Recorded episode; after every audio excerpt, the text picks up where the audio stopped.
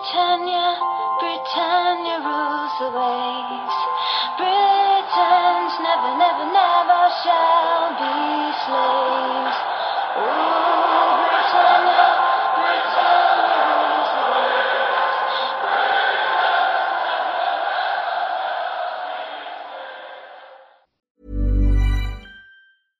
Hey, I'm Ryan Reynolds. Recently, I asked Mint Mobile's legal team if big wireless companies are allowed to raise prices due to inflation. They said yes. And then when I asked if raising prices technically violates those onerous two year contracts, they said, What the f are you talking about, you insane Hollywood ass?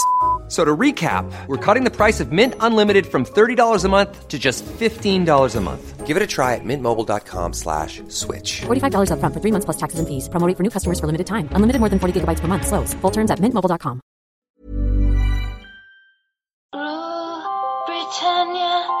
Britannia rules the waves. Britons never, never, never shall be slaves. Ooh, Britannia, Britannia rules the waves.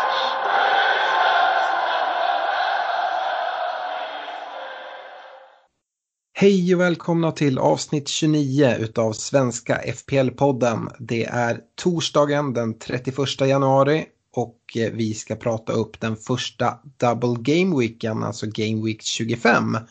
Och eh, eftersom att det är torsdag den 31 här sent på kvällen så är det ju även deadline day idag. Så jag tänkte att vi skulle kika lite på hur eh, transferfönstret har artat sig här i januari eh, och kolla vilka som har försvunnit och vilka som har kommit och lite ur FPL-hänseende hur det kan påverka. Eh, övrig agenda är som vanligt en eh, genomgång av eh, de olika lagen, se vilka spelare som har presterat och eh, underpresterat. Vi kikar in i vår gemensamma poddliga, hur eh, toppställningen ser ut där. Jag kan förvarna att det är en liten eh, rolig grej i, i toppen. Poddlaget kikar vi också in på, mitt och Stefans gemensamma poddlag. Hur går det där? Och Eh, vi går igenom förra veckans rekommendationer, följer upp dem. Det var en väldigt bra vecka skulle jag säga för både, eh, båda våra rekommendationer. Vi var ju väldigt lika varandra i, i förra veckan, får se om vi är lika lika denna vecka. Och så avslutas vi med en hel del lyssnarfrågor där mycket fokus ligger kring City och Everton som kommer ha en dubbel vecka här nu kommande. Eh, annars Stefan tänkte jag att vi kunde in, inleda avsnittet med att bara säga att det blev vinst för United i poddderbyt i FA-cupen. Eh, ja, det blev det ju. Eh, och eh, det var ju ingen, ingen rolig tillställning där för Arsenal med två stycken backskador. Efter det var det ju inget, inget snack om saken, skulle, när, i alla fall inte efter när Koscielny gick av. Då var det bara en väntan på att tre, ett mål skulle trilla in, kände jag i alla fall. Mm. Eh, sen så sa jag det att vi var på deadline day här och skulle göra. Vi vinkar ju även hej då till en av dina favoritfantasyspelare genom tiderna i Alvaro Morata som drar tillbaka till Spanien och nu till Atletico Madrid. Ja, han gjorde ju stor succé här eh, under året. Eh, brände massa lägen. Ja, precis. Uh, nej, men jag tänkte vi skulle kika igenom. Det har inte hänt. Alltså det har ju gått en del spelare till höger och vänster, mycket lån, inte så jätteintressanta saker. Det man kan säga är väl, Higuain blev ju klar och har ju redan presenterat sig eh, för den engelska publiken, kanske inte på ett supersätt, men han har ändå kommit in i Chelsea. Och där tänkte jag vi kunde stanna till en kortis. Ja, det, det som jag ändå ser som positivt, även om vi inte kunde se det nu från från Chelseas match i helgen är att Hazard får komma tillbaka ut på sin vänsterkant och det, det tycker jag ändå är väldigt intressant och förhoppningsvis kan det få Hazard att, att komma igång igen. Uh, är det någonting kring, kring det du vill nämna? Uh, ja, alltså jag kan väl säga om jag har Chelsea i matchgenomgången och uh, de gör ju en riktigt platt match här men Hazard är ju klart bäst i, i ett svagt Chelsea. Eh, och som, som du säger så nu har de Huddersfield på hemmaplan så eh, har man Hazard så, så är det rätt riskabelt att byta ut honom eh, till den matchen skulle jag säga. Mm. Men, men i övrigt så så vet man ju inte om Sarri får ordning, får ordning på det här. Det känns som att de balanserar lite på en tunn lina just nu med, med, med honom. Ja, jag tänker inte gå igenom alla spelare så som har kommit, men några som jag tycker sticker ut eh, tänkte jag nämna kort. Eh, jag ser att Bakuna har kommit in till Cardiff City, det är ju en central mittfältare, men jag vet att han även kan spela ytterback och det kan eh, riska, jag vet att det är vissa som sitter med Lee Peltier i, i Cardiff försvar som bara kostar 3,9 och som har haft en startplats. Så eventuellt kan, kan hans startplats vara lite eh, i oro. Eh, annars så i ditt kära Arsenal så kom ett lån från Barcelona i, i Suarez. Jag tänkte eftersom att du ändå är Arsenal-supporter får du gärna kommentera det. Men min, min bild av Suarez, jag har väl ingen jättebild av honom men eh, det är väl en fattigmansversion av eh, Aaron Ramsey eller? Eh, han har ju spelat både ytter och eh, offensiv innermittfältare. Eh, det man ska ha med sig är väl att eh, han har spelat eh, under Emery i, eh, tidigare. Eh, då han, då han eh, var i Sevilla eh, för om det var fyra eller fem säsonger sedan när han var ung. Och då, redan då hade han en rätt, eller fick han rätt mycket matcher i alla fall under Emery. Så ja, jag räknar med att han kommer få en hel del speltid. Vi har ju även en köpklausul på honom efter det här lånet då, som, från Barcelona. Mm. Så jag tror faktiskt att han kommer få en del speltid. Ja, det generella rådet är väl att avvakta och inte hoppa på några sådana här januariköp. Men eh, så är det i alla fall prisat till 6,5 i, i fantasy. Eh, Peter Crouch, den, den långa snubben som eh, har funnits med väldigt länge. Han har ju eh, inte varit i Premier League den här säsongen men nu har han eh, kommit in i Burnley. Jag antar att det bara är en backup-situation för, för deras andra anfallare. Eh, det blir intressant att se. Eh, sen så är det ju en värvning som ändå inte är en värvning. Det är eh, Johnny i Wolves som vi har sett hela säsongen. Han har ju varit på lån från Atletico Madrid men Wolves har lyckats få, få lös honom nu. Så han är klar för, för Wolverhampton. Det, det kan ju bara vara positivt tänker jag, att han känner ännu mer förtroende. Sen så är det ju den här strulpellen i Fulham, eh, Kamara eh, på topp som ganska många har tagit in. Eh, han ägs nästan av 10 procent och han har ju endast kostat 4,5 så det har varit en möjliggörare på topp. Han har ju ändå fått en del speltid. Sen så har han ju ställt till det en hel del och knyckt straffar från Mitrovic och gjort sig ovän med allt och alla. Men eh, nu är han borta i alla fall. Han försvinner på lån resten av säsongen till ett turkiskt lag. Så att har man honom så se till att bara göra i ramen och ta in någon annan billig forward i så fall. Eh, som, som ändå är, är, kvar i ligan och kan få lite speltid. Eh, ja... Fulham, var, Fulham var inte sämre än att de plockade in en annan strulpelle i Ryan Babel. Ja, men det ska man inte bara säga strulpelle. Jag tycker han har sett extremt fint, fin ut. Och eh, vi kommer ju komma till Fulham i, i lite så här laggenomgången. Och Eh, Eh, jag tycker Babel ser jätteintressant ut och kanske framförallt en spelare som kan göra att Mitrovic kan komma igång igen. Han hade ju en fin omgång eh, nu här i veckan. Så att äh, jag, jag gillar verkligen vad jag har sett av, av Babel hittills. Jag tycker det är hans, hans bästa Premier League-matcher han har gjort. Äh, även fast han kanske var i lite mer sin prime tidigare. Men det, just nu tycker jag spelmässigt ser han mycket bättre ut nu. Ja, nej, jag, jag håller såklart med. Men, men man ska ha med sig att eh, det, kan, det kan bli strul med honom också. ja, det kan det verkligen bli. Eh, sen så skulle jag bara vilja nämna två spelare till och, och det är till, till Bournemouth. Och det är eh, dels eh, Solanke som har kommit in eh, på topp där eh, från, från Liverpool. Han är prisad 4,7.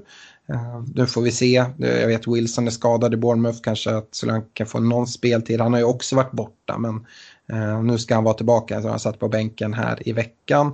Och sen så lånar de ju även in eh, Klein från Liverpool på ytterbacksplatsen. Och han har ju startat och, och faktiskt gjort det riktigt bra i, i Bournemouth. Det är egentligen de, de januarivärvningar som jag tänkte gå in på. Är det någon du tycker jag har missat, Stefan, som du skulle vilja lyfta? Eh, nej, eh, jag har inte haft så superkoll. Jag, eh, men, men de du nämner är ju såklart eh, värda att ta upp. Ja, eh, med det så tycker jag vi hoppar rätt in i laggenomgången och eh, jag kan börja där. Jag börjar med eh, laget som ligger tvåa i ligan och Manchester City som eh, lite förvånande torskar mot Newcastle. Det trodde jag aldrig i alla fall. Dessutom så spelar de en, en mer eller mindre bästa elva enligt mig. Eh, från den här matchen så tycker jag eh, framförallt, jag tror att det finns många besvikna eh, FBL-människor som kanske hoppar på Kevin De Bruyne-tåget. Det är en väldigt konstig incident, jag vet inte om du såg den Stefan, men Kevin De Bruyne slår en frispark eh, och assar Agüero eh, till vad alla tror är ett givet 2-0 mål. Uh, Agüero slår in den i, i, i, mål och istället får Kevin De Bruyne en varning så får han slå om, slå om frisparken. Har du sett situationen? Nej, det har jag helt missat. Ja, det var väldigt märkligt i alla fall. Annars när vi går in på City så tänker jag den stora frågan som alla ställer sig och det är ju kring hur Pep nu tänker med rotation inför den här dubbelomgången Game Week 25. Eh, min tro är att det kommer vara väldigt få som kommer få 180 minuter. Eh, det, de har en så pass bred trupp eh, och det är ganska tuffa matcher. De möter Arsenal först, sen är det Everton och sen så är det Chelsea Game Week 26. Så de spelar söndag, onsdag, söndag och de spelar hemma mot Arsenal och Chelsea och däremellan är det en bortamatch mot Everton. Eh, och ja, alla sitter väl nu och försöker fundera på vilka, vilka spelare som kommer få mest speltid och, och sådär. Eh, jag tror väl att eh, de, de, den spelare som förmodligen kommer få 180 minuter det är Ederson i kassen. Men annars tror jag det är svårt att hitta. Kanske eventuellt någon i backlinjen, Laporte eller så. Men jag vet inte om man vill fylla på så mycket med Citys defensiva krafter. Det är ju offensivt man vill, vill få in spelare. Och Jesus och Agüero antar jag spelar varsin match. Och eh, kanske att någon får något inhopp om de jagar mål. Och lika så på mittfältet där med Sterling, Sané och Mares. Eh, av vem som kommer spela och även på centralt mittfält. Eh, ja, mitt tips, det kanske blir helt galet, men det är väl att inte ta en massa minus för att fylla sitt lag med City-spelare. Men man bör nog ha någon. Eh, Känner du, Stefan, har du något inspel här kring City om det är någon spelare du tycker du tror kommer få mer speltid än någon annan? Eh, nej, men jag tror väl alltså, det är ju tuffa matcher som du säger och därför tror jag inte att, så här, jag tror inte att de kommer ställa ut reserverna i någon match utan det kommer bli starka lag. Eh, men eh, jag kan väl inte se någonstans att de försöker avgöra matcherna tidigt och, om de, och då byter ut sina nyckelspelare. Så lite så tror jag och där, de har ju tre bra yttrar och de har ju tre väldigt bra innermittfältare så de kommer ju dela på minuterna känns det som och eh, jag tror också att Agüero och Jesus kommer spela eh, varsin match på topp faktiskt. Mm. Eh, kan nämna det också, eh, laget som slog City var ju Newcastle. De ska absolut inte be om ursäkt för den vinsten senast. För jag tyckte att eh, ja, de var väl värda den, även fast det hade blivit en helt annan match om 2-0 målet hade godkänts där. men en, trots detta så tittar inte jag åt deras spelare just nu eftersom att de, de har ett rätt tufft schema. Men ja, Rondon gör ju ett av målen och han är ju en billig forward, eventuellt då.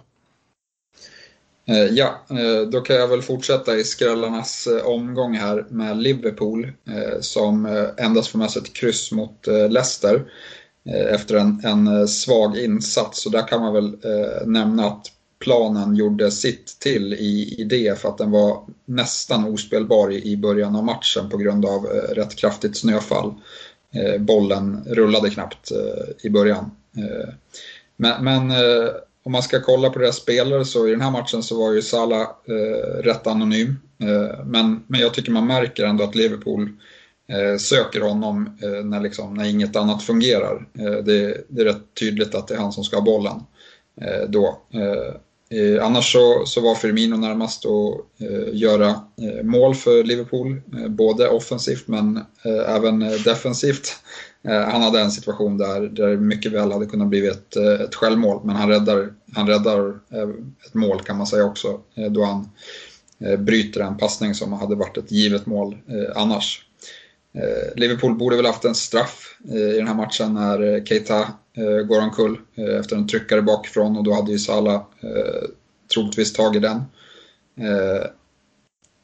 man, man, frågar sig, var det här början på en formsvacka eller var det ett eh, tillfälligt hack på kurvan? Eh, jag tror väl att eh, eh, jag tror mer på det senare eh, och de drog ju faktiskt ifrån eh, Manchester City ytterligare en poäng eh, i toppstriden eh, i den här omgången.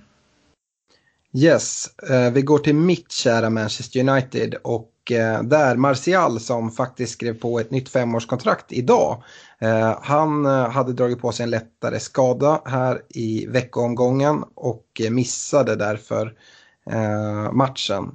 men Solskär ska ha gått ut och sagt att han hoppas och tror att han ska vara redo nu till, till helgen. Solskär fick ju se sin vinststreak förstörd eftersom det blev 2-2. Men det blev en stark, upp, stark upphämtning ändå utav United får man säga. Det stod ju 2-0 länge till Burnley. Eh, Pogba förvaltar en straff, fortsatt säker, sitter uppe i krysset. Eh, det står dock en del rykten i media som säger att han trots sina 90 minuter hade en ljumskada och därför är osäker till helgen. Han står som gul. Eh, de här ryktena är ingenting som har bekräftats än utav, från United-håll utan det är några, från, några journalister som har sett Pogba halta lite grann och hållit sig för ljumsken. Jag eh, hoppas och tror att han ska vara redo till, till helgen men vi kanske får lite mer information på presskonferenserna här så det gäller att hålla sina ögon och öron öppna för att jag vet att de allra flesta sitter med Pogba i sitt lag. Och det är helt, eh, helt rätt att ha honom kan man säga. Jag kollade lite närmare på honom och de här sju Premier League-matcherna sedan Solskär tog över så har Pogba spelat samtliga 90 minuter, alltså inte blivit utbytt Eh, i de här matcherna. Han har tagit 69 fantasypoäng på de här sju matcherna, alltså nästan 10 i snitt. Eh, han har sex mål, fem assist och nio bonuspoäng de här matcherna. Eh, dessutom under de här sju matcherna kan man ha med sig att han har gett bort en straff till Lingard också. Så det skulle kunna vara ett mål till då. Eller ja visst, det skulle kunna vara en straffmiss också. Men förmodligen ett mål. Eh, den andra United-spelare som väldigt många sitter på det är ju Marcus Rashford och tyvärr är inte han riktigt lika klinisk i den här matchen som han har varit tidigare. Han har ett friläge som han helt, helt bränner och missar mål. Eh, men eh, jag tycker inte man ska känna någonting där att man behöver byta ut honom utan Rashford är fortfarande väldigt, väldigt intressant skulle jag säga jag flaggade ju upp att jag tyckte att United såg lite trötta ut här i förra poddavsnittet tror jag. Men ehm, ja, annars eh, Victor Nilsson Lindelöf med första målet i United och jättekul tycker jag. Det är det avgörande eller Eh, matchavgörande målet som blir 2-2 precis i slutet. Och det är ju ett resultat av att eh, Solskjaer låter den gå upp på fasta situationer, något som Mourinho inte gjorde. Så att eh, om United kan få lite ordning i sina defensiva led så kan Lindelöf vara ett alternativ om man inte går på, på Shaw-alternativet som vi också har pratat om i tidigare poddar.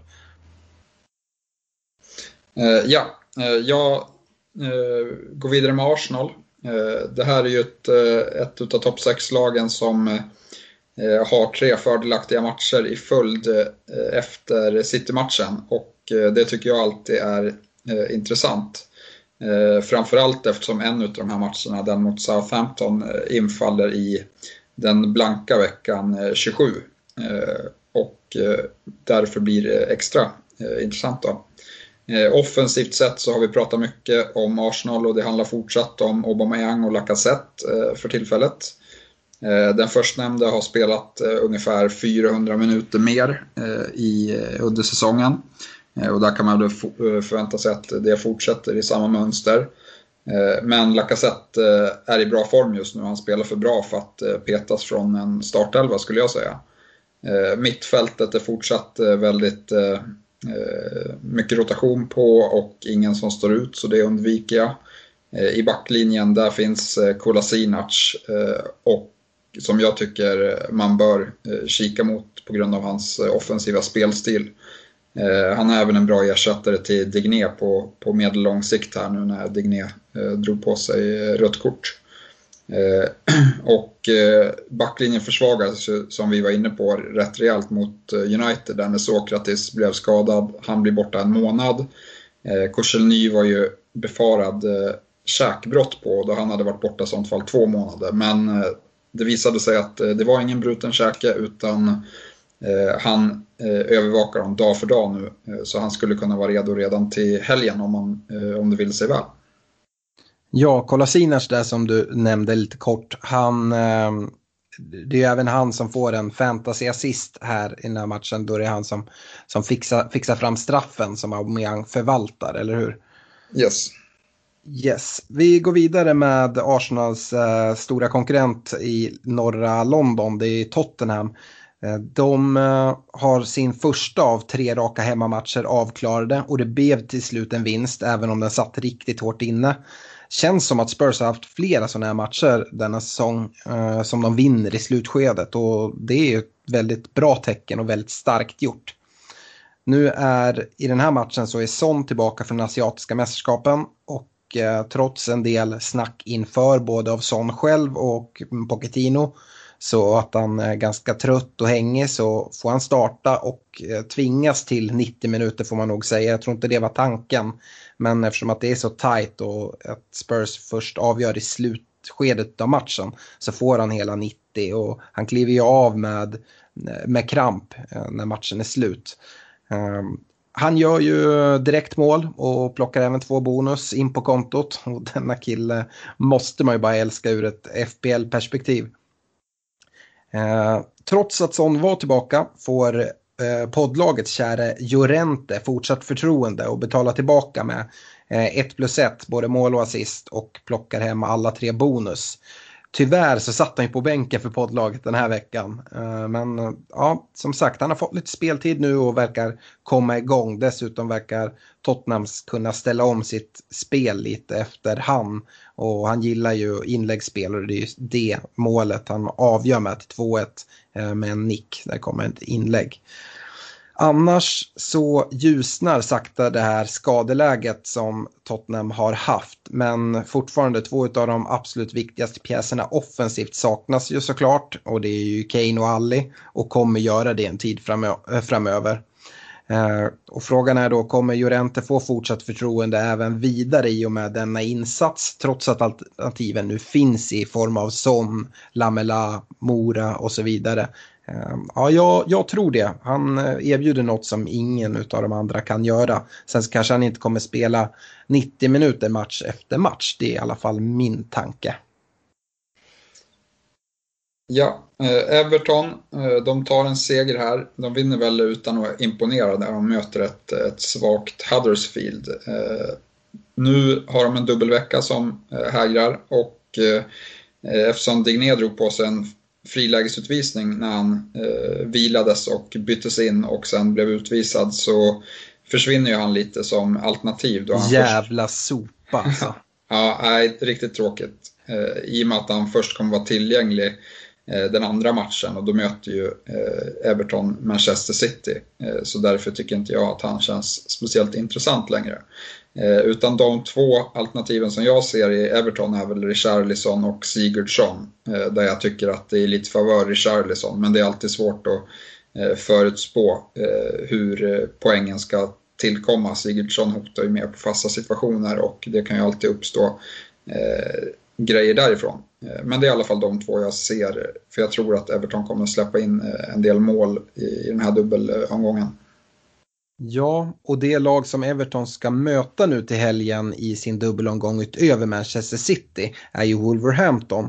Och de tänkte jag prata lite om nu. Uh, här så ser vi en imponerande insats och det är Doherty som är tillbaka i startelvan för de som var lite oroliga. Han kunde dessutom ha ordnat en straff i första halvleken som domaren antingen missar eller väljer att inte utdela. Men både Doherty och hans ytterbackskollega Jonny som nu då är värvad till Wolves fortsätter att imponera med sina offensiva kvaliteter i, i den här matchen. Jonny kunde mycket väl ha gjort ett mål här i, i första halvlek. Eh, 3-0 mot West Ham blev det eh, och denna vecka var det Jiménez tur med två kassar istället för Game Week 23 när Jota var mannen eh, som gjorde ett hattrick då. Den här gången fick Jota nöja sig med en assist i matchen. Eh, gällande assist så eh, portugisiska mittfältsmotorn Moutinho får två nya ass. Uh, han har alltså nu fyra assist på två gameweeks. Uh, kommande fem matcher så har Wolverhampton väldigt fint spelschema. De möter Everton, Newcastle, Bournemouth, Huddersfield och Cardiff. Så att, eh, de är att räkna med vidare. Eh, man kan säga det i den här matchen mot West Ham att Wolves två första mål kommer till på hörna och det är då Moutinho får sina assist. Jiménez andra och det sista målet det förvaltar han ett friläge som han får serverat av anfallskollegan Jota. Och eh, nu till helgen, matchen mot Everton, så är Boly tillbaka efter avstängning. Ja, eh, jag fortsätter med Leicester som eh, visar upp eh, god eh, inställning här mot eh, Liverpool och fixar ett kryss. Dock skulle jag säga att de är fortsatt ointressanta att byta in just nu på grund av spelschemat. Men det vänder till extremt bra med start i den blanka omgång 27. Och då tycker jag att det finns många alternativ man kan kika och börja scouta nu inför det. Dels så har vi Pereira och Maguire som står som backar. Eh, vi har Madison och Gray som mittfältare och eh, Vardy på topp. Eh, och där kan man väl tillägga att både Pereira och Gray har spelat out of position. Pereira har spelat ytterforward och, eller yttermittfältare och Gray har spelat anfallare här på, eh, under säsong och på slutet. Eh, så de känns också, om de får spela i de positionerna så är de extra intressanta skulle jag säga. Ja, och gällande Leicesters spelschema ska man väl säga det att de har varit väldigt, väldigt starka mot just topp 6-lagen och kanske haft lite tuffare mot de här lättare motstånden. Så att, ja, det får man ändå ha med i, i beräkning tycker jag. Um, West Ham då eh, som blir överkörd utav, överkörda utav Wolverhampton som jag pratade om nyss. Eh, där kan man bara säga eh, att Arnautovic har, han ryktades ju länge bort, skulle iväg till Kina och massa sådana saker. Men han har ju kritat på en förlängning utav sitt kontrakt men tyvärr då så kliver han av med en ny skada. Hans säsong har ju varit väldigt skadeförföljd. Denna gången så är det foten och inte knät. Eh, och enligt uppgift så lämnar han arenan på kryckor. Eh, Annars så noterar jag att Felipe Andersson som väldigt många tog in tidigare nu har gått fem raka matcher utan varken assist eller mål trots 90 minuter i samtliga dessa matcher. Som dessutom har varit mot ganska överkomligt motstånd, inte mot eh, de allra värsta. Uh, nu blir det Liverpool till helgen uh, och de har City i Game Week 28 men annars fortsätter West Hams fina schema. Och vi får väl se om Andersson kan hitta tillbaka till poängen snart. Ja, eh, nästa lag som jag har är Cardiff. De har ett fördelaktigt spelschema här på eh, rätt många matcher. Eh, men relativt få spelare av intresse ändå. Eh, jag tycker Edridge eh, är en bra målvakt i fantasy. Eh, så han är ett alternativ. Eh, på mitten så har vi både Camarassa och eh, Patterson. Eh, där en Patterson spelar forward.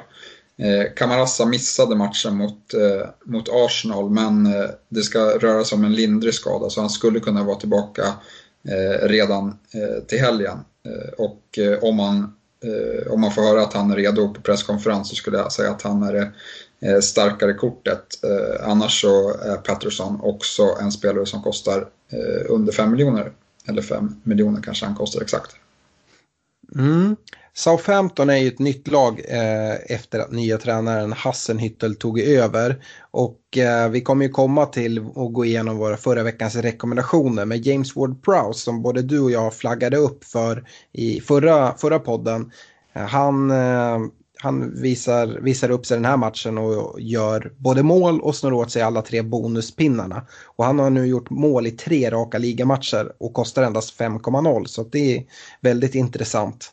Eh, Southampton har två fina matcher nu innan de möter Arsenal Game Week 27 följt av Fulham, United och Spurs. Så eh, man skulle kunna gå in där eh, för de här eh, på kort sikt nu på de här matcherna.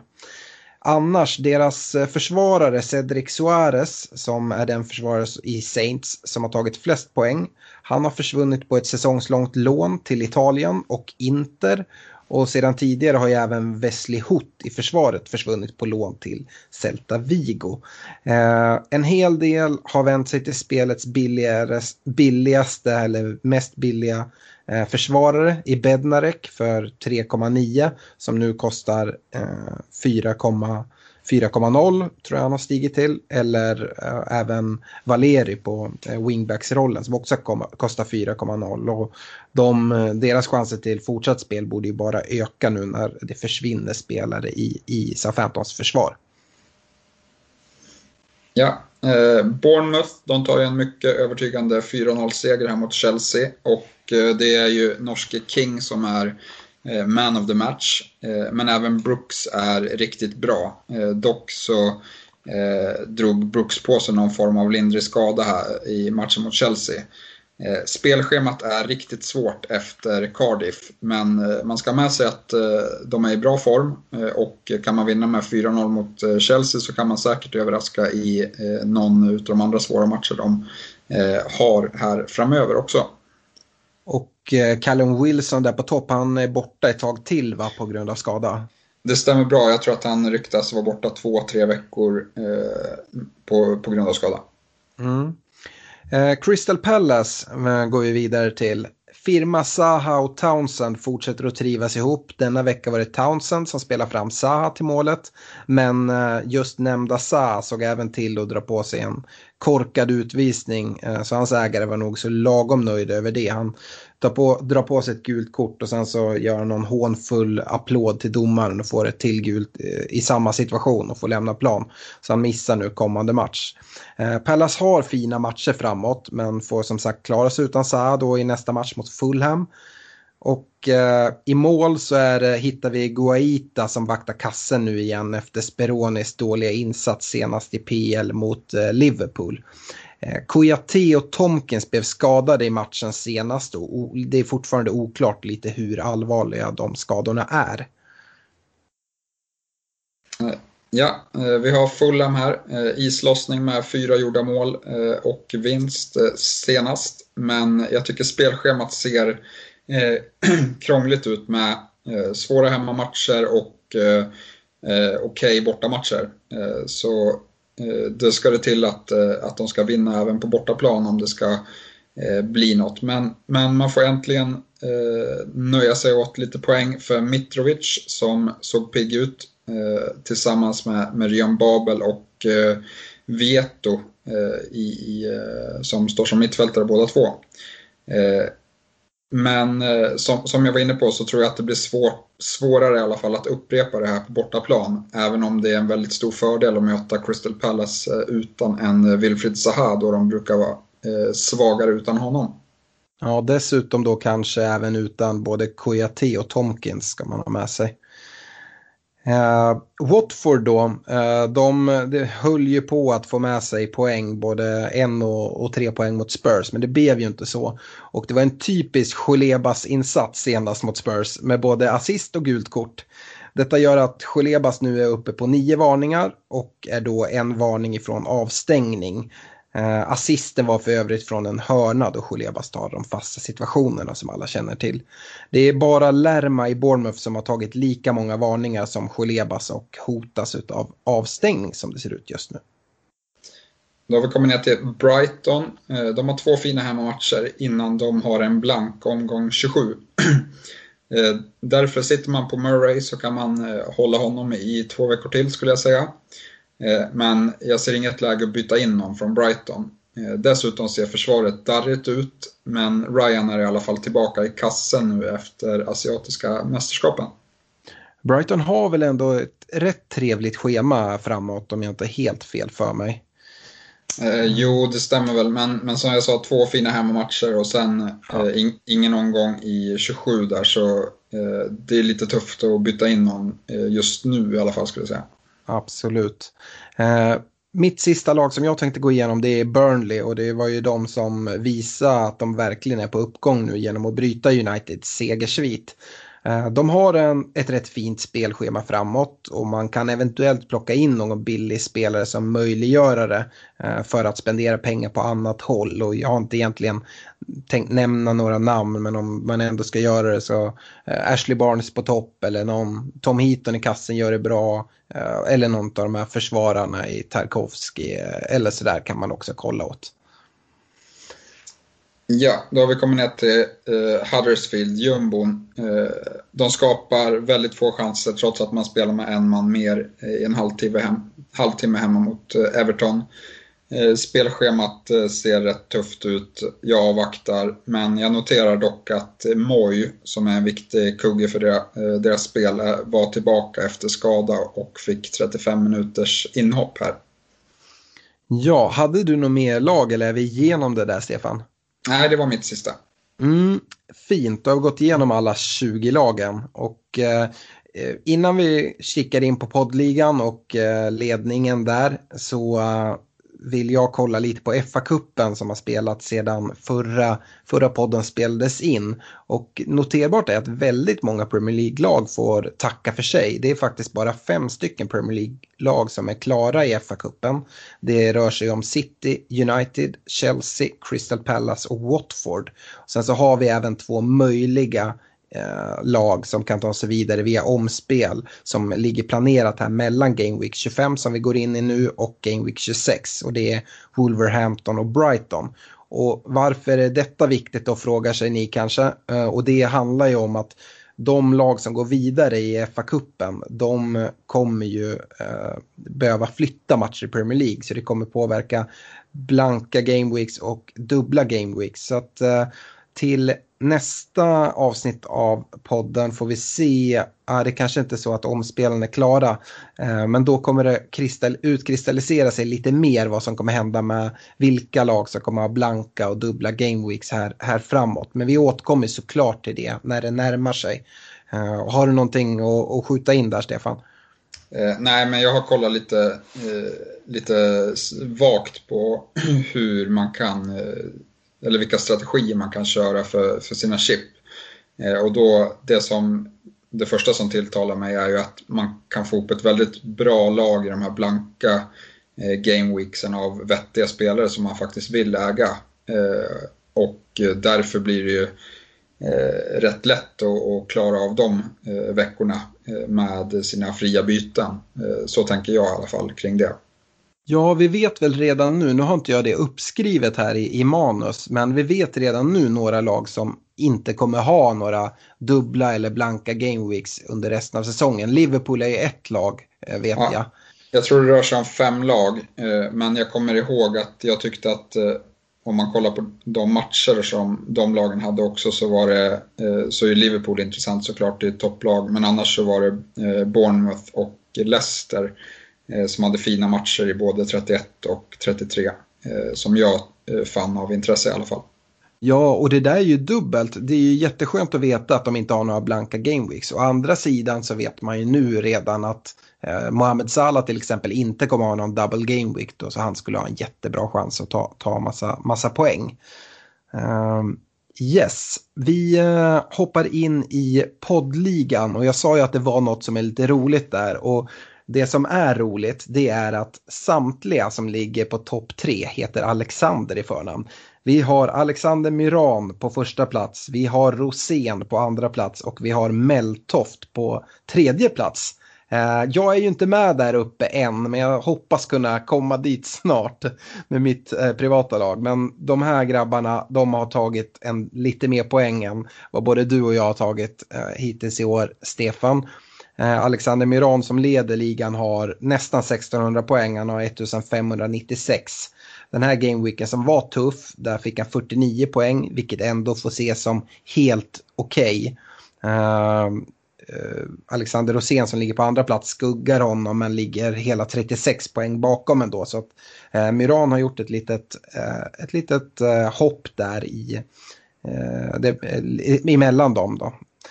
Eh, sen så skulle jag faktiskt bara vilja nämna det om Alexander Meltoft som slår sig in här på topp tre som inte har varit där på ett tag. Han eh, tar, gör den bästa gameweeken av de alla tre, han tar 51 poäng. Eh, och han har faktiskt inte Salah som kapten, vilket typ alla hade. Han hade valt att sätta binden på Pogba som visar sig vara riktigt bra. Han har Salah i laget men eh, vågar gå ifrån där. Och jag kikade i vår, vår poddliga och kollar man topp 50 så var det endast sju personer i vår liga som valde en annan kapten än Salah. Det var Aubameyang och Hazard och sen så var faktiskt Alexander Meltoft ensam om att ha satt binden på, på Pogba. Så det var ju modigt och den här gången så, så resulterade det. Kollar vi på vårt gemensamma poddlag, Stefan, eh, för nytillkomna lyssnare så kan jag nämna det att jag och Stefan är såklart med i vår gemensamma liga. Eh, men vi har även ett gemensamt poddlag som vi behöver komma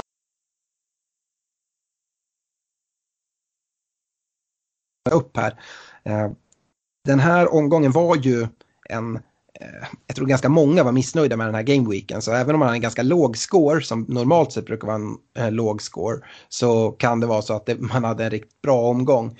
Eh, average låg på 42 poäng. Eh, det får man väl ta med en liten nypa salt nu när vi har kommit en så bra bit in i i säsongen så finns det en del lag där eh, spelare har övergett sina lag som bara ligger där och skvalpar så det drar alltid ner average lite. Men det var en, en låg score generellt sett. Eh, poddlaget tog, tog 49 poäng och eh, placerade sig i plats 38 i vår gemensamma poddliga och kollar man overall rank så ligger eh, poddlaget på plats 13 000 vilket ändå är rätt okej. Okay. Eh, vårt stora mål med det är att ta oss in i topp 10 000 när säsongen är slut och eh, ja, så lågt som möjligt såklart.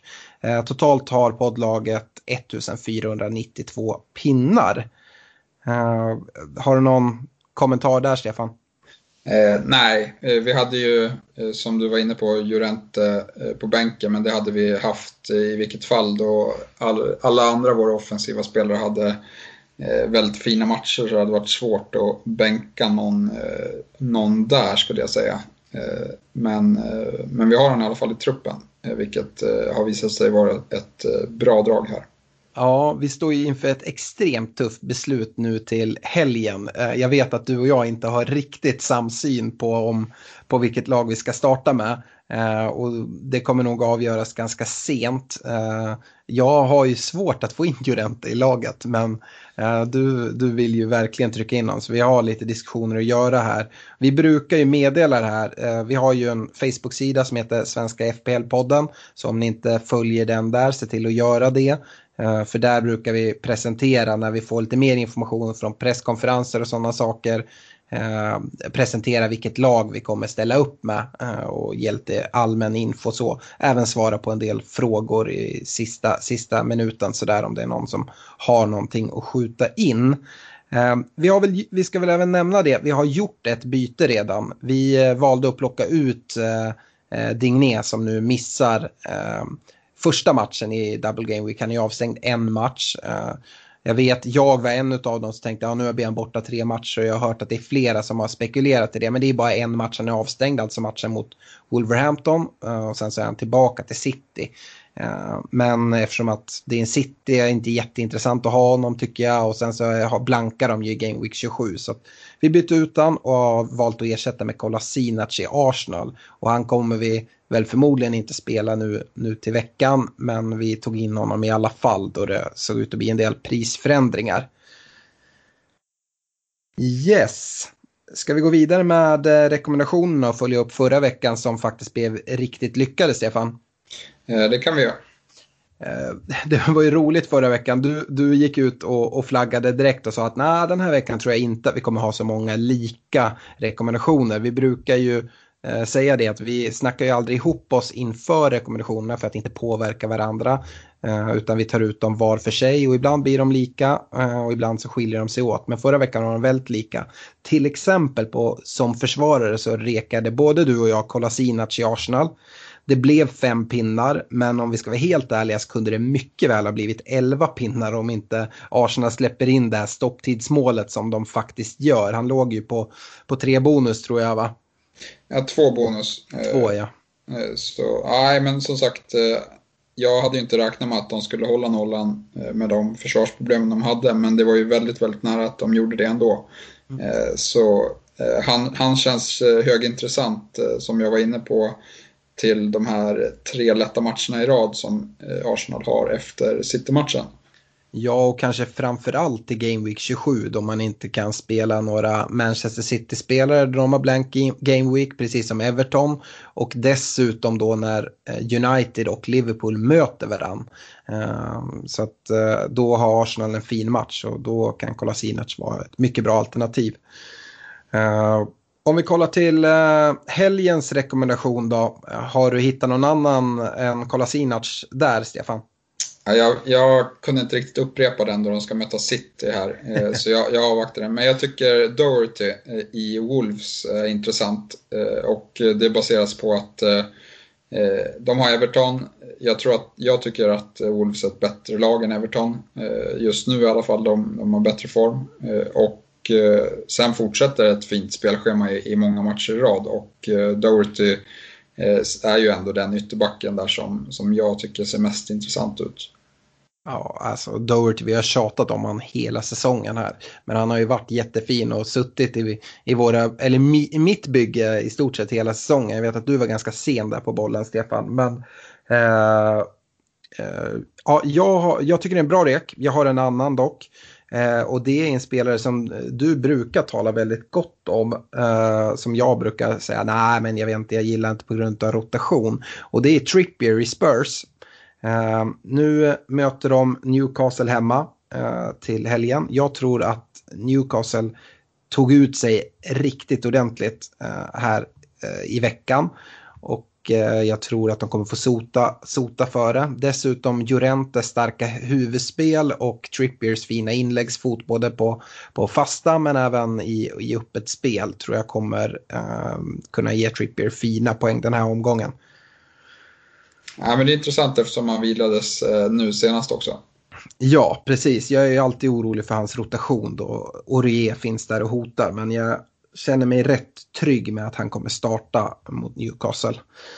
Eh, på mittfältet så hade vi en likadan rek där. Både du och jag eh, rekade Jota som gjorde hattrick eh, eh omgången innan. Eh, han eh, tog sex poäng med sin assist och får även en poäng för hållen nolla där som mittfältare. och det, ja, Jota gör det bra. Nu är det Khemenez som tar, tar mest poäng den här, eh, den här omgången. Men Jota är fortsatt intressant. Som jag nämnde i laggenomgången så kommande fem är mot Everton, Newcastle, Bournemouth, Huddersfield och Cardiff. Så att eh, ja, jag tycker att det finns ett case att eh, ha både Jota, Khemenez och säg, säg Doherty under, de här, under de här matcherna. Det, det tycker jag ändå väldigt prisvärda spelare dessutom. Den här veckan Eh, har jag däremot vänt mig till Son i, i Spurs. Och uh, det, är, det är en liten chansning. Som sagt, han gick ut, ut med kramp. Eh, det finns ju en viss risk att han kanske vilas, men jag tycker han har sett så jävla fin ut, eh, rätt ut sagt. Ehm, så att ja, jag, jag skulle jättegärna vilja få in honom i mitt lag. Nu har de som sagt, de hade en hemmamatch nu men de har ytterligare två på rad. Och bland annat då hemmamatch i eh, Game Week 27 mot, mot bra motstånd. Så eh, ja, eh, sån. Ja, jag backar den helt. han såg mycket, mycket bättre ut än vad jag trodde att han skulle göra nu när han kommer tillbaka lite halvsliten från asiatiska och man kan, jag såg vad Pochettino sa efter den här matchen att han sa väl att vi får se hur han återhämtar sig, om han startar eller inte, men spela det kommer han göra. Så det kommer ju bli ett tidigt inhopp om de behöver honom. Mm. Förstår jag dig rätt att du också har sån som rek? ja, det stämmer, det stämmer bra. Yes, uh, då går vi snabbt vidare till forwardsidan. Uh, och här hade vi faktiskt inte samma rek och vi hade inte riktigt samma lycka här som vi haft på andra, andra ställena. Jag rekade ju Zaha.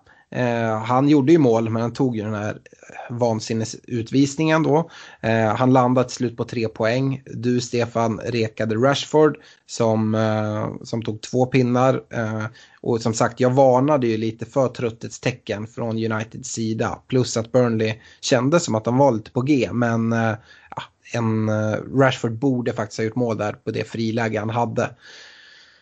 Um, vill, du, ja, vill du nej, säga var, något om det? Nej, det var väl lite negativt med Martial där och att eh, Lukaku fick följa upp sin fina match mot eh, Arsenal med en startroll här mot eh, Burnley. Eh, och det, att det petade ut Rashford på, på en annan position. Mm.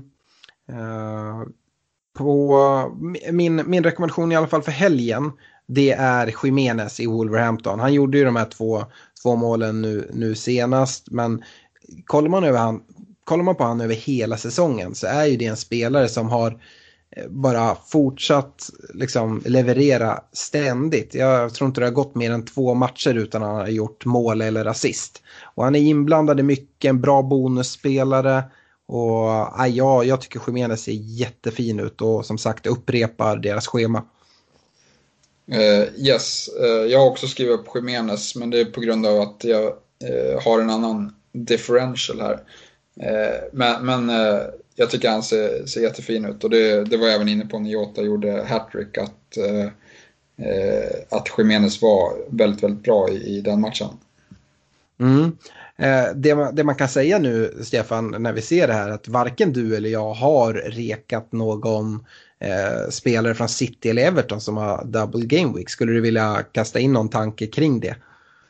Jag har jag har ju som varning Citys eh, dubbelvecka här. Ja, vi ska ju komma till varning nu så du kan få gärna köra den på en gång. Precis, och eh, då, det är väl som du var inne på att det, man ska nog inte ta minus i alla fall för att få in eh, City-spelare.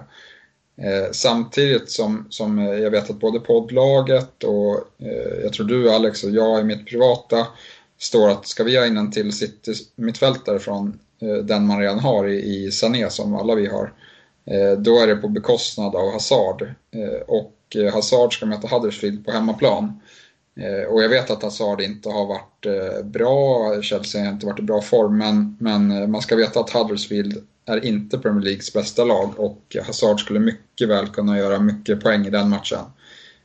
Så, så där finns det ju också en liksom, ett alternativkostnad på att byta in Eh, Eh, en till City-mittfältare. För det är väl de egentligen som jag är mest intresserad av. För jag, jag tror att om City studsar tillbaka då, är det, då kommer det, liksom, om de spelar bra, då kommer de göra mycket mål mot eh, ett skadeskjutet Arsenal och ett Everton som har sett bräckliga ut.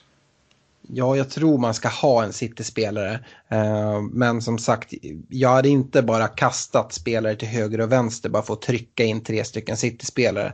Eh, de, det man vill ha är ju offensiva City-spelare. För försvarsmässigt har de inte imponerat jätte, jättemycket tycker jag. Och de offensiva så är det svårt att, att sia om vilka som kommer få, få mycket speltid. Men även om de bara spelar en match så tycker jag att det finns goda chanser till, till höga poäng från egentligen alla offensiva City-spelare. Uh, yes, om vi går på varningssidan då varnar ju du City. Men om vi kollar förra veckan så eh, varnade jag för Alice som hade gått sönder och blivit borta ett bra tag. Uh, och du Stefan varnade för Evertons uh, sviktande form. Eh, nu vann ju Everton eh, här i veckan men det var ju som sagt helt utan att imponera så att eh, det får man ändå, ta med sig. Då, då ska man även nämna att när vi spelade in det så visste inte vi, då var det inte bekräftat att det skulle bli en dubbel game week i 25an. Så det nämnde du även i varningen att har de en, en double game week ska man inte hålla på att byta ut alla sina, sina Everton-spelare såklart. Din, din varning nu var ju City då. Jag har väl egentligen jag kan säga så här, jag, jag kör två varningar nu. Jag, jag, gör lite som man inte får, men eftersom att det är vår podd så får vi väl göra hur vi vill.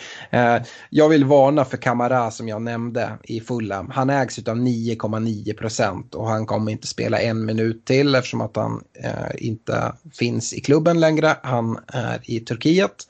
Så han måste man skeppa ut även om han är billig eh, och kostar 4,5.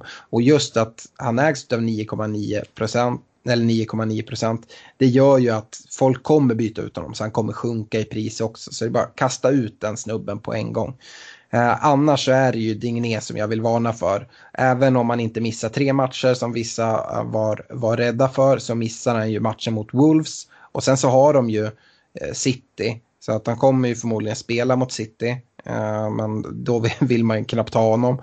Sen har de Watford och sen har de en blank game week i 27 så han, där kommer han inte spela. Sen har de varannan match, ganska lång tid, bra dålig. Det är liksom Cardiff, Liverpool, Newcastle, Chelsea, West Ham, Arsenal, Fulham, United. Och alla de så kallade lätta matcherna är på bortaplan.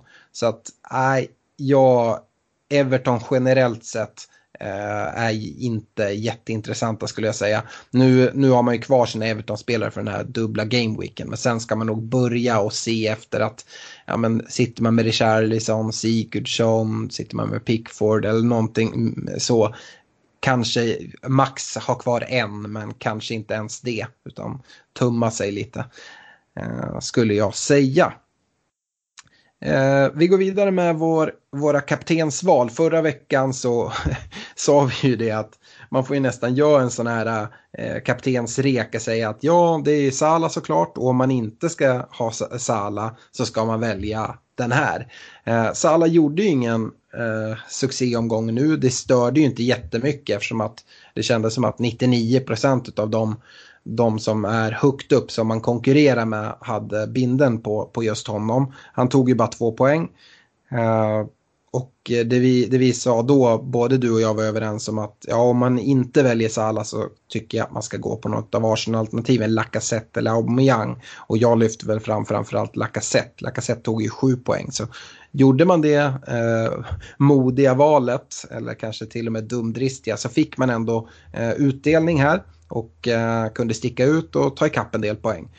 Eh, men eh, ja, den här veckan eh, den stora frågan är väl egentligen så här Stefan, jag, jag, tänkte du kan få börja och säga vem du har valt, men den stora frågan är att är det självklart att man ska ta en City-spelare som har dubbel game week eller eh, ska Salah blanda sig in i den diskussionen tycker du?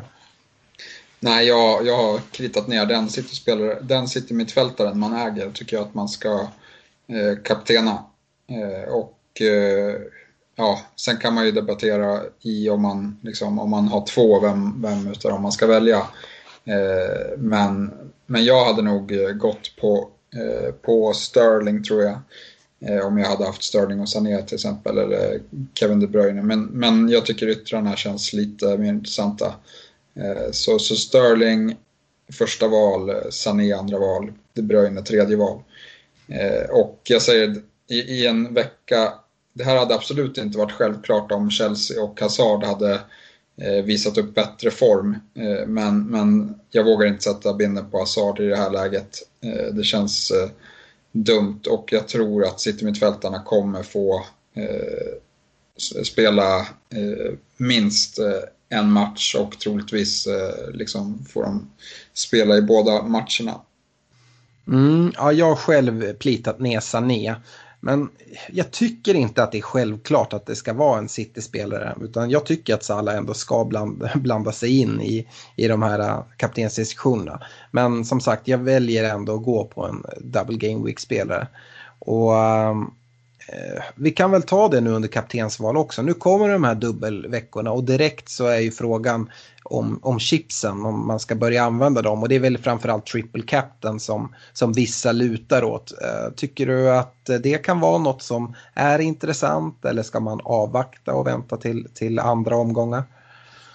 Jag vet, det är, det är svårt. Citys rotationspolicy är ju, är ju inte kul att sitta med en triple captain med, eh, skulle jag säga jag har ju mer eh, förtroende till exempel eh, en Sarri som eh, om de får en fin dubbelvecka till exempel, då vet man att Hazard kommer spela i båda veckorna.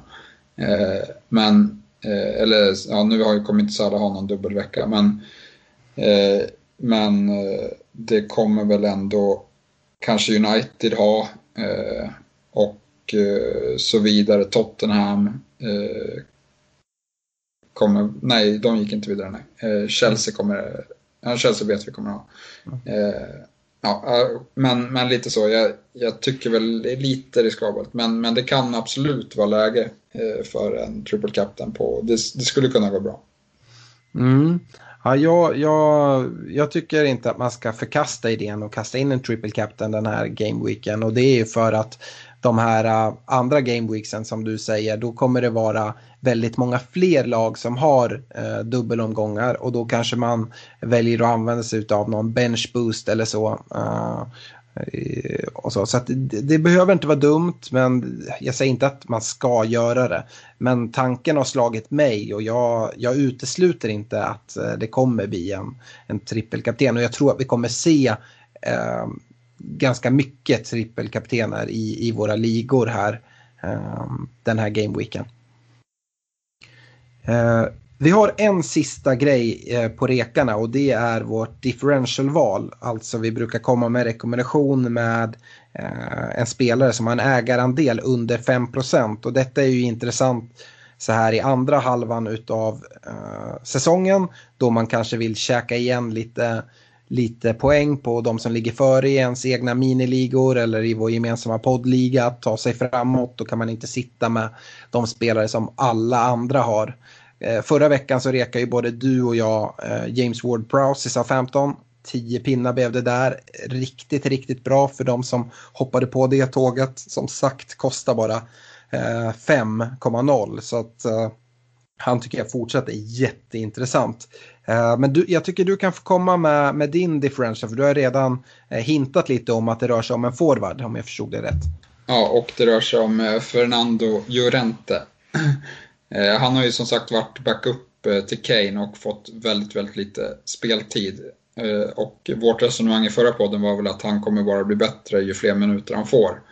Eh, och vi såg att nu har han spelat två Premier League-matcher från eh, start eh, och i första matchen så gjorde han självmål och brände ett jättefint läge.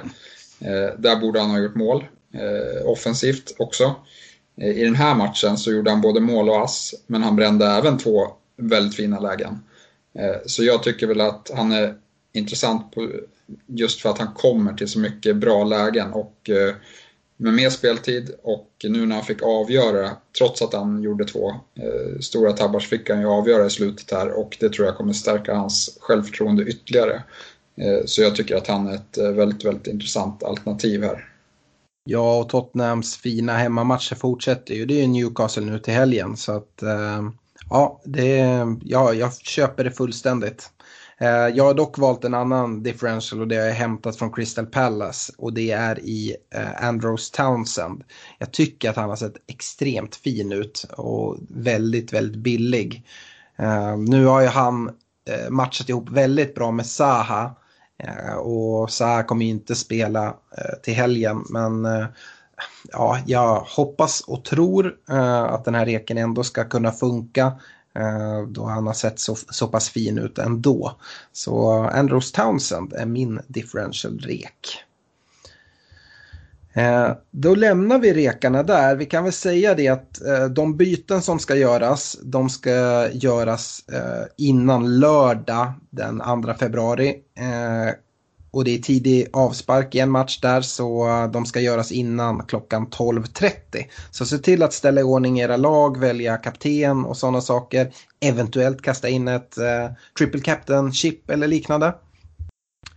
Nu ska vi i alla fall vända oss till våra lyssnarfrågor och som jag pratade om lite när vi drog agendan så är det en hel del frågor om just Everton och City. Vi har kanske pratat och avhandlat en del men vi vi ser om vi kan hjälpa till i de här specifika frågorna. Och sen så är det en, en del frågor om, om Chelsea också.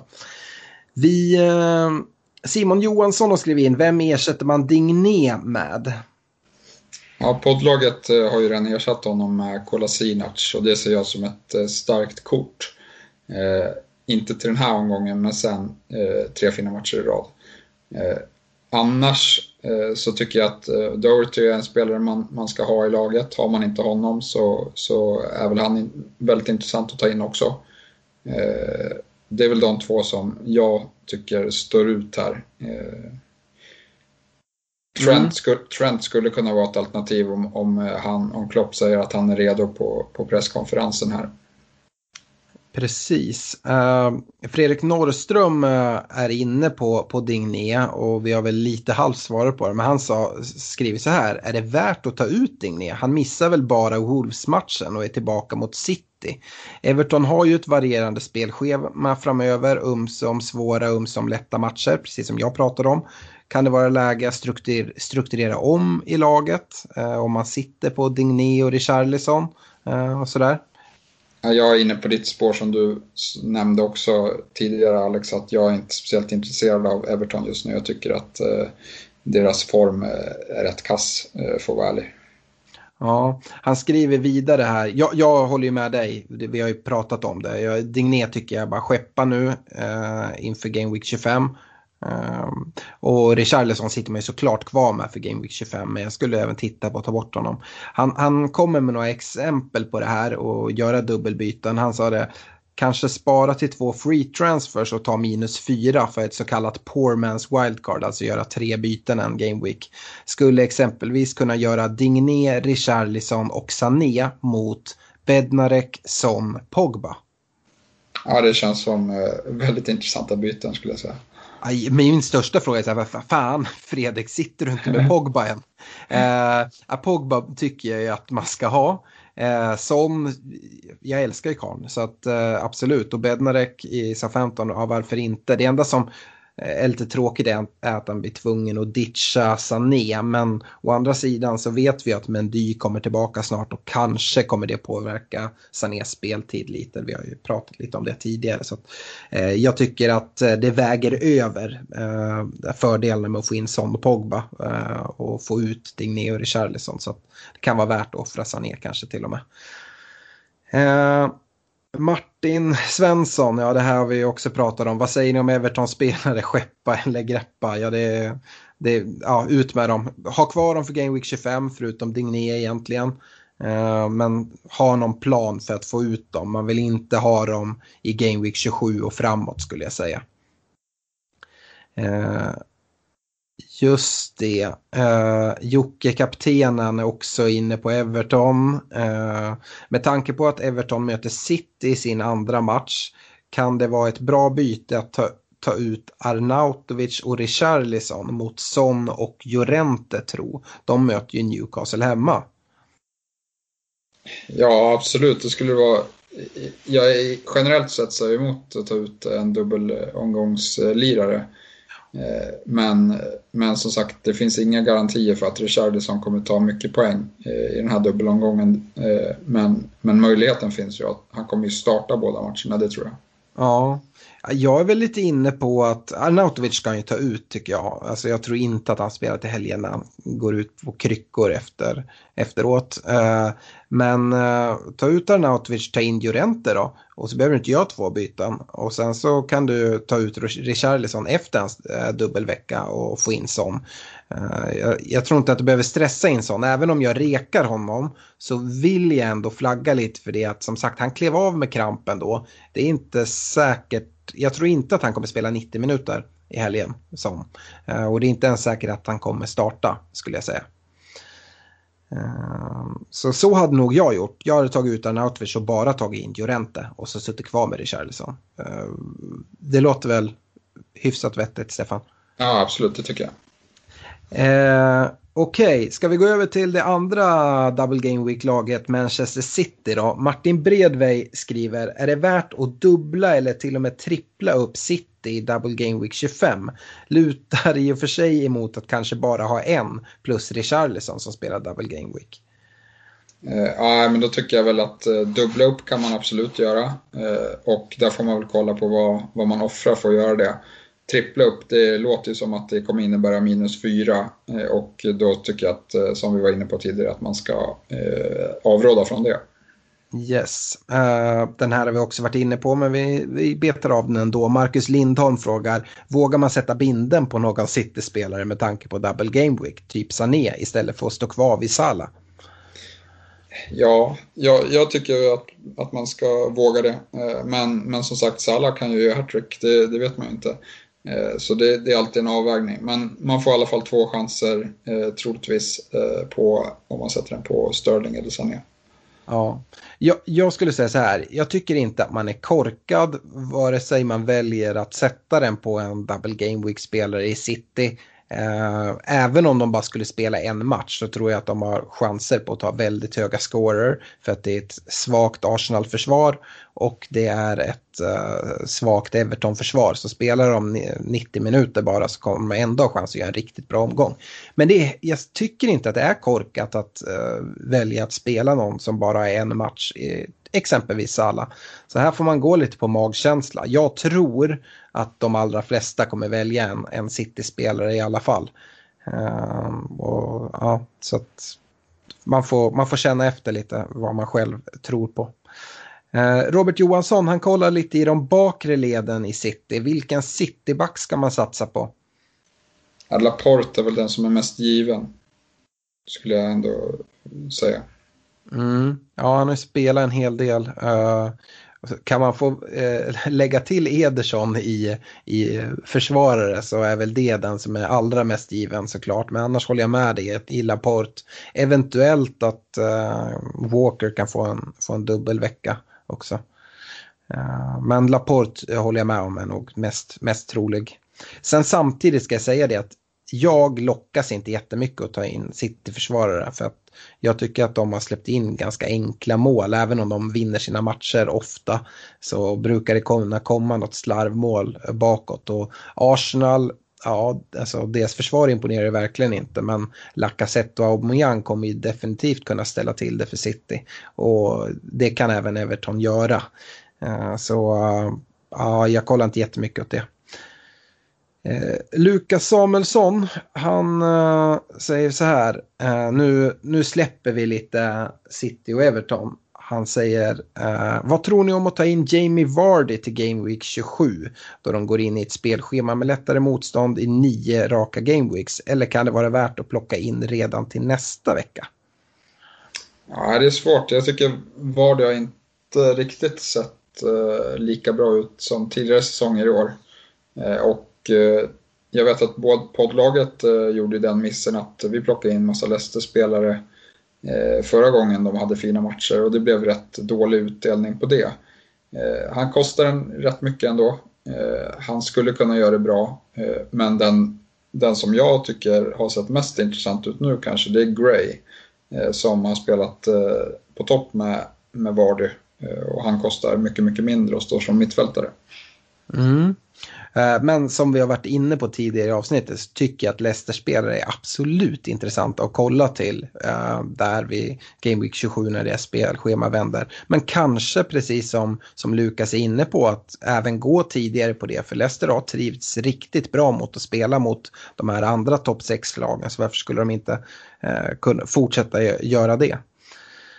Uh, Charlie Bengtsson Jarup eh, går över till Chelsea istället och säger så här, vad tror ni om Higuain? Ja, det är svårt. Eh, men, men som sagt, Sarri om någon är väl eh, den människan som ska få ut något bra utav, utav karln. Men, men det man såg nu, trots att Chelsea gjorde en bedrövlig match, var ju att Hazard såg piggare ut direkt nu när han fick spela på sin naturliga position. Ja, prisad till 9,5, samma som typ Firmino och, och eh, Vardy och Lacazette är väl också där i kroken.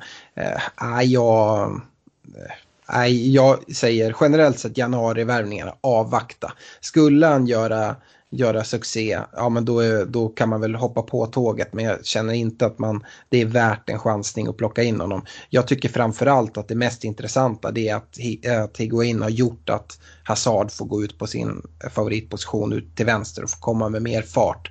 Och även om Hazard nu, som jag har pratat mig så varm om och vissa har övergett skeppet, eh, alltså han, han blankade nu eh, senast. Men kollar man på, på statistiken bakom och siffrorna så Hazard hotar hela tiden nu när han får komma ut och, och utgå från vänster.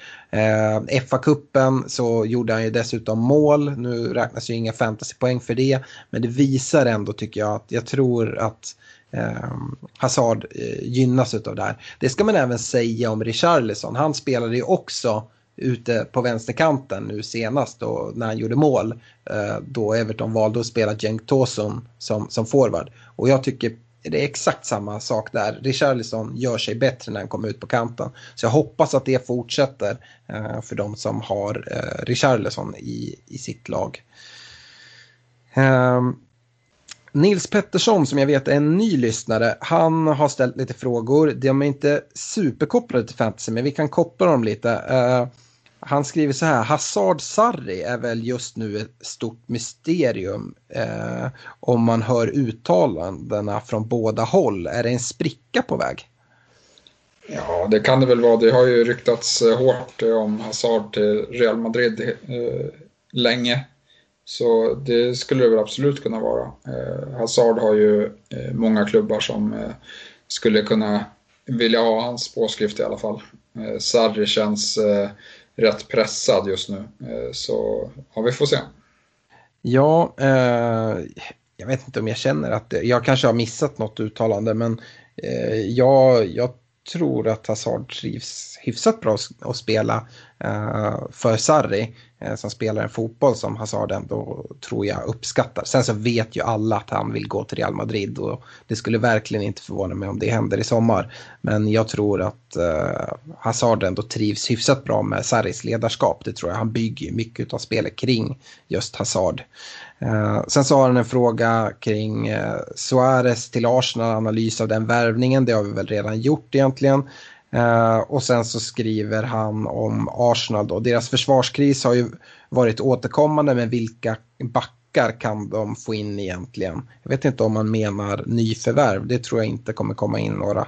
Men av de som spelar så är ju Kolasinac den som vi, vi förordar i, i fantasy-hänseende, eller hur? Eller så menar han vilka de kan ställa på banan kanske. Ja, det kan han ju också mena, ja. Eh, ja, vi såg ju nu i, till helgen så var det i alla fall eh, Monreal och eh, Mustafi som spelar mittbackar. Eh, och Monreal har väl spelat mittback eh, lite till och från, eh, oftast i en trebackslinje. Eh, han är ju inte lika bra en, eh, när det är fyrbackslinje eh, som, som mittback då. Men som, som jag var inne på, Korselny kan vara tillbaka redan till helgen om, man, om Arsenal har lite flyt där. Annars så Maitland Niles ska, det ska vara en lindrig skada på, på högerbacken. Eh, så där borde, borde han kunna vara tillbaka relativt snart också. Eh, annars så är det eh, rätt tungt. Mm. Eh, men eh, med det så, det var egentligen den sista frågan jag tänkte att vi skulle ta upp. Eh, jag kan väl säga det till alla, nu kommer vi ut ganska tajt in på deadline. Normalt sett spelar vi in tisdagar.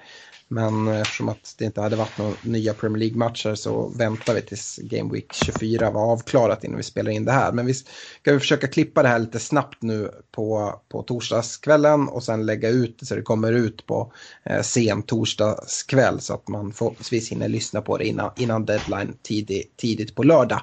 Eh, se till att gå in och gilla vår eh, Facebook-sida Svenska FPL-podden och följ oss där. Och eh, där kan ni även eh, skicka in lyssna frågor och sånt framöver eller ställa, ställa frågor generellt. Eh, jag tackar för mig och önskar alla ett stort lycka till inför årets första Double Game Week som vi har nu till helgen. Lycka till!